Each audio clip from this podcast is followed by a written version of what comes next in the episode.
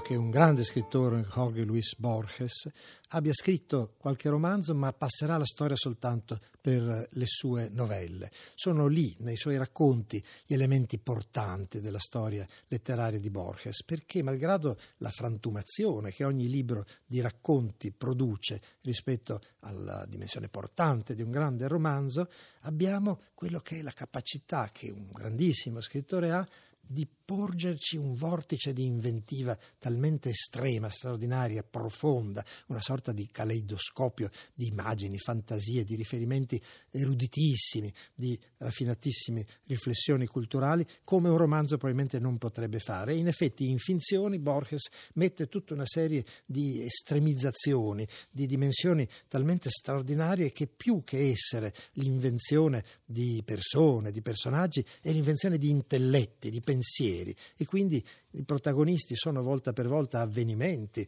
o momenti della storia, come accade quando descrive tutta l'esistenza di Tlön, un posto immaginario, probabilmente un pianeta fuori dalla Terra, di cui però si ha soltanto l'undicesimo volume di un'enciclopedia che spiega come in questo pianeta sconosciuto ci sia tutto una dimensione paradisiaca, in tutto funziona straordinario, eppure tutto è inverso a quello che accade sulla nostra Terra, dove il tempo non esiste, dove forse tutto il tempo è già passato, dove la scrittura produce un Dio subalterno per capirsi con un demonio, dove l'universo è paragonabile alle crittografie e mentre in Plön tutti dormono, gli altri sono svegli e questo vuol dire che ci sono due mondi diversi, ognuno che specchia l'altro. Ecco, il gioco di specchi è forse quello che caratterizza quasi tutte le invenzioni borgesiane. Quando comincia a ragionare sul fatto che non tutte le opere sono opere di un solo autore e che quindi per certi versi può esistere un unico autore che ha scritto tutto, oppure che tutti gli autori possono aver scritto tutto,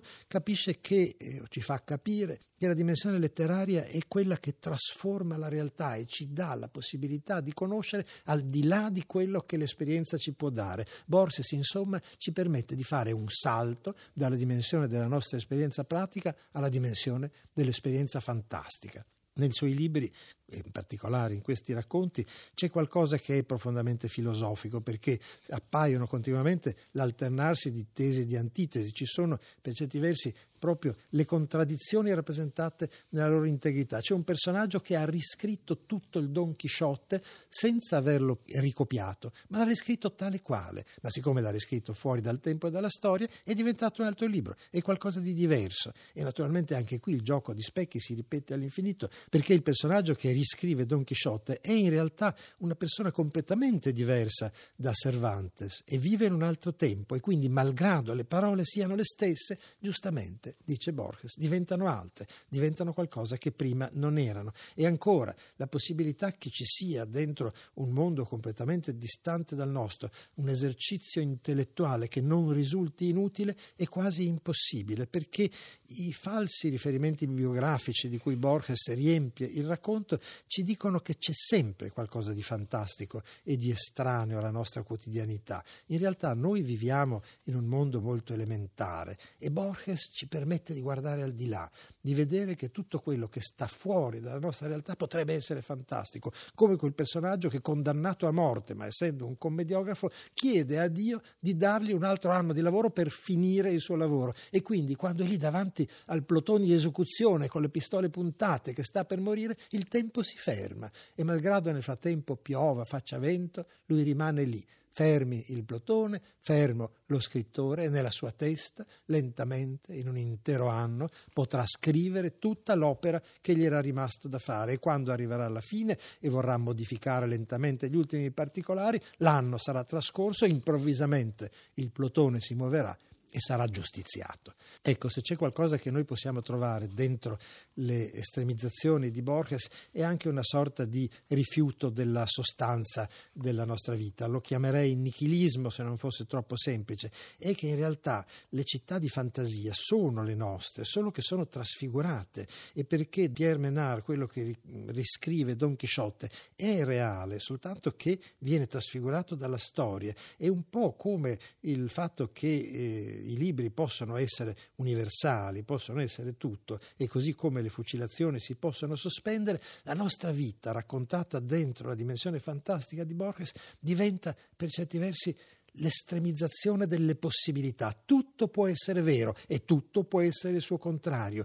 Infiniti elenchi assurdi di elementi insensati che devono alternarsi spiegano quello che è la follia delle tassonomie e delle esattezze. Per Borges ogni forma di esattezza è insensata e soltanto una circolarità einsteiniana del tempo ci spiega che in realtà noi pur muovendoci in continuazione restiamo sempre nello stesso posto e l'autorevolezza dei personaggi di fantasia che lui inventa ci spiega quanto fragile e insignificante sia l'autorevolezza del mondo in cui noi viviamo, in questi continui rovesciamenti di prospettiva, di queste finzioni, di questi paradossi. Piano piano Borges ci costringe a elaborare un universo lontano da quello in cui viviamo, quasi ci fosse un mondo parallelo nel quale entriamo quando leggiamo i suoi libri e ci allontanassimo dalla banalità della nostra quotidianità. Forse uno dei momenti più straordinari e più alti è la descrizione della biblioteca di Babele, che anche soltanto dalla forma ricorda un po' quella del nome della rosa di Umberto Eco.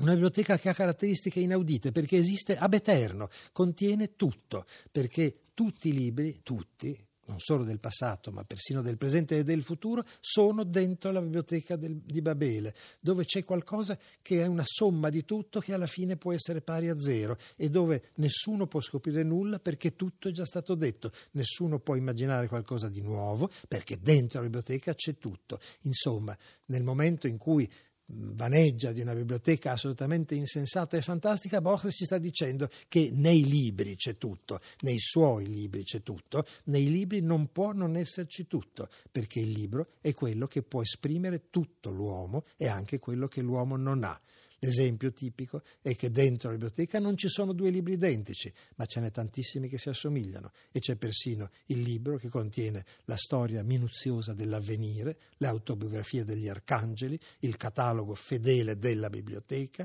migliaia di cataloghi falsi che naturalmente rovesciano la prospettiva, la dimostrazione della falsità di quei cataloghi e anche la relazione veridica della tua morte.